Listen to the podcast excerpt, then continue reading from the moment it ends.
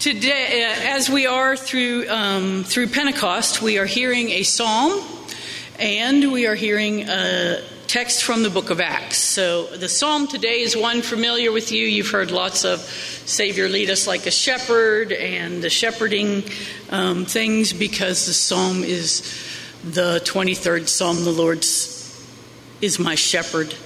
And so you are invited to read with me or to recite with me the Lord's the 23rd Psalm, The Lord is my shepherd. The Lord is my shepherd, I shall not want. He makes me lie down in green pastures. He leads me beside still waters. He restores my soul. He leads me in paths for his name's sake. Even though I walk through the darkest valley, I fear no evil, for you are with me your rod and your staff, they comfort me. You prepare a table before me in the presence of my enemies. You anoint my head with oil. My cup overflows. Surely goodness and mercy shall follow me all the days of my life, and I shall dwell in the house of the Lord all life long. And from the ninth chapter of Acts, we start at the 36th verse today. Now in Joppa there was a disciple whose name was Tabitha, which in Greek is Dorcas. She was devoted to good works and acts of charity. At that time, she became ill and died. And when they had washed her, they laid her in a room upstairs. And since Lydda was near Joppa, the disciples who heard that Peter was there sent two men to him with the request Please come to us without delay. So Peter got up and went with them. And when he arrived, they took him to the room upstairs, and all the widows stood beside him weeping and showing tunics and other clothing that Dorcas had made while she was with them. Peter put all of them outside, and then he knelt down and prayed. And he turned to the body and said, Tabitha, get up. Well, then she opened her eyes, and seeing Peter, she sat up. He gave her his hand and helped her up. And then, calling the saints and the widows, he showed her to be alive. This became known throughout Joppa, and many believed in the Lord. Meanwhile, he stayed in Joppa for some time with a certain Simon, a tanner. Friends, this is the word of the Lord. Thanks be to God. Text today is still about Tabitha.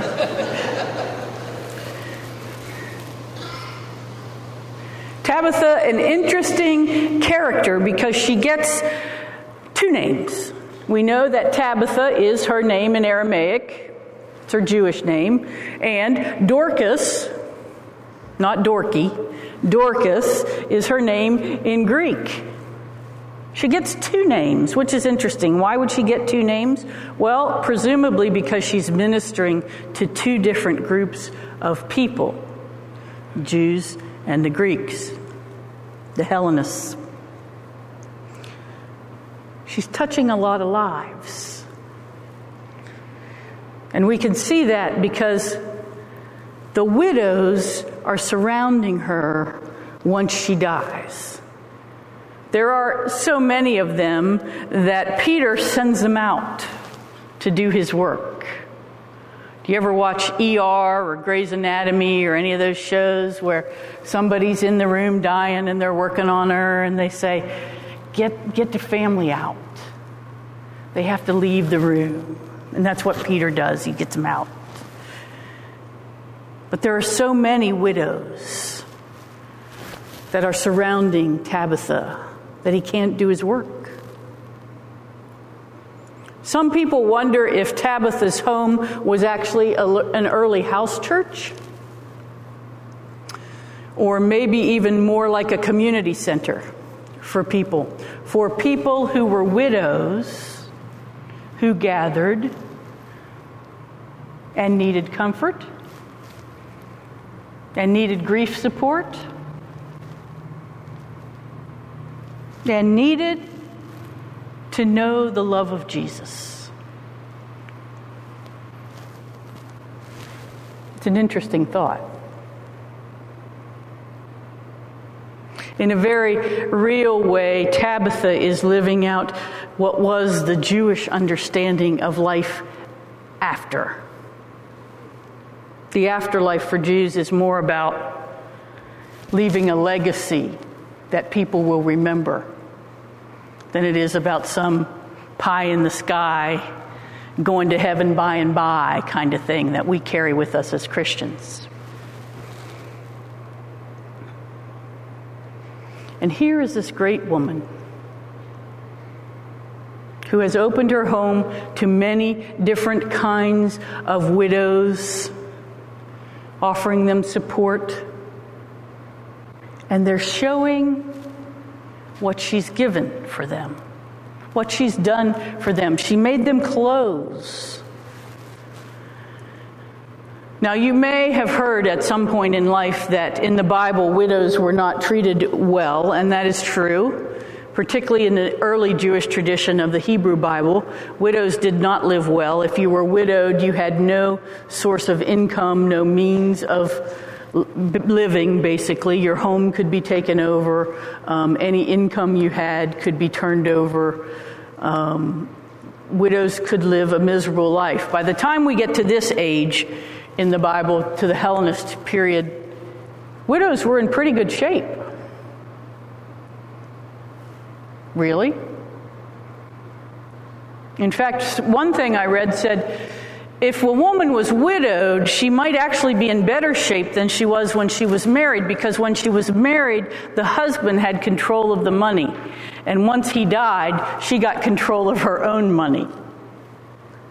No, no wives in here are getting that? Oh, I see one. Okay. Y'all know the story about my parents? I'll tell you the story. I was in college, I came home, and my mother was sitting at the kitchen table, and she was going like this in the checkbook. I said, What are you doing? She said, I'm balancing my checkbook. I said, How can you balance it? There are no numbers in the total column. That's not balancing your checkbook. She said, Well, I'm clearing what checks went through. And my dad at this point is doubled over laughing in the other part of the kitchen. And I say to her, How do you know how much money's in that checkbook if you never put a total in the total column? And my dad says to me, Don't you worry, little girl. She knows exactly how much money is in that checkbook. Mm hmm. And she turned to me and said, That's right. And if I wrote it down, then he would know too.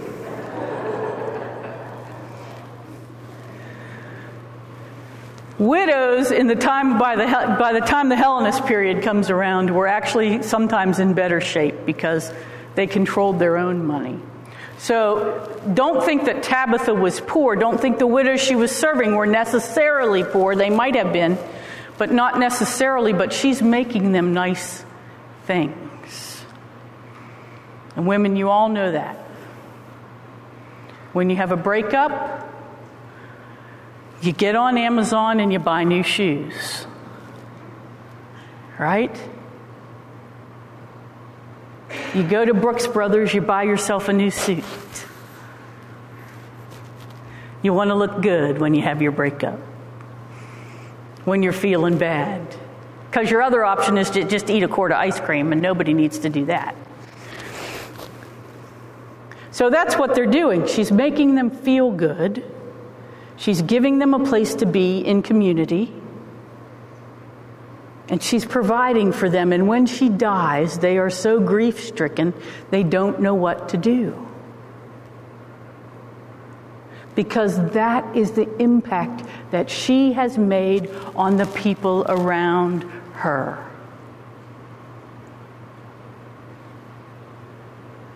I want you to think for a minute about what it would be like to be known as a person of good works and charity, because that's what it says about her.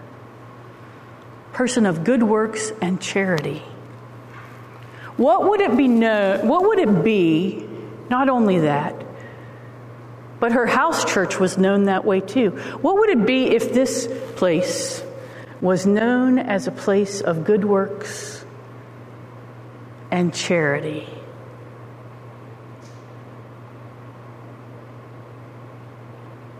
I'm pausing because I'm letting you ponder that for a whole minute.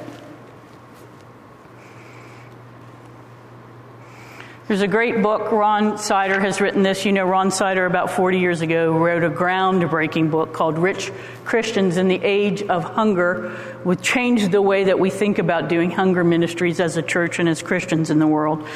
This is his new thing. It's called Churches That Make a Difference, reaching your community with, the, with good news and good works. Be people of good works and charity. And they've studied a bunch of churches as they've gone through, and these are some of the mission statements of those churches. This is some of what these churches are trying to accomplish discipling our members, evangelizing our community, and revitalizing our neighborhood in the name of Jesus Christ. Good works and charity. A caring, concerned, and questioning congregation. Good works and charity And inve- get this one an investment in health, welfare, and spirit in our community. Hmm. Good works and charity. Christians responding to opportunities to witness, nurture, and serve. Good works and charity.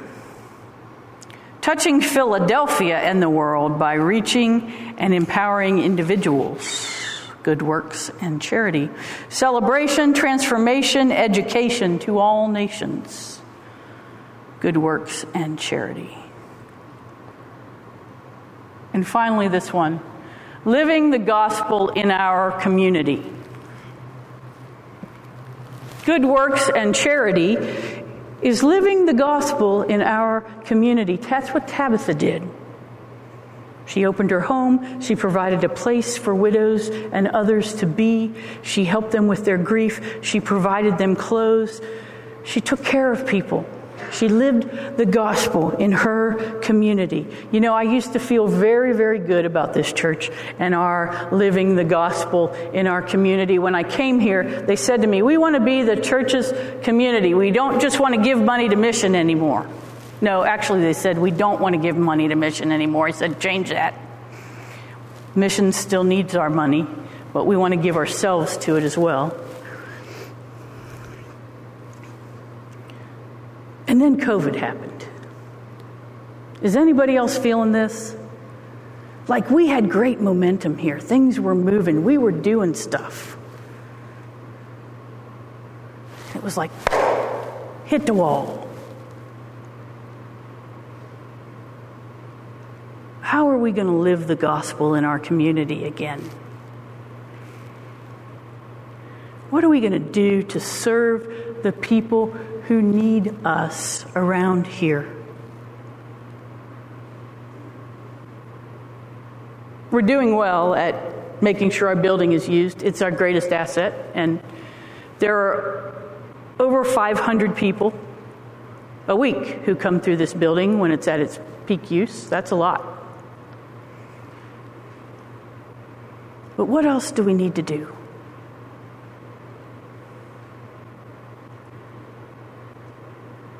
Who are the least and lost in our midst? Where are the people who need our support? Where are the widows in our midst? The Hebrew Bible, all over the place, says, Serve the widow and the orphan, the fatherless, the wandering immigrant. Those were the most vulnerable in that society.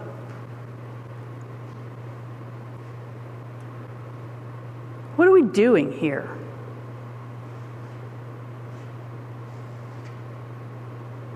I want you to think with me about that. I want you to pray with me about that. I want us to move forward. The time for fretting about COVID and whether or not we can serve is done.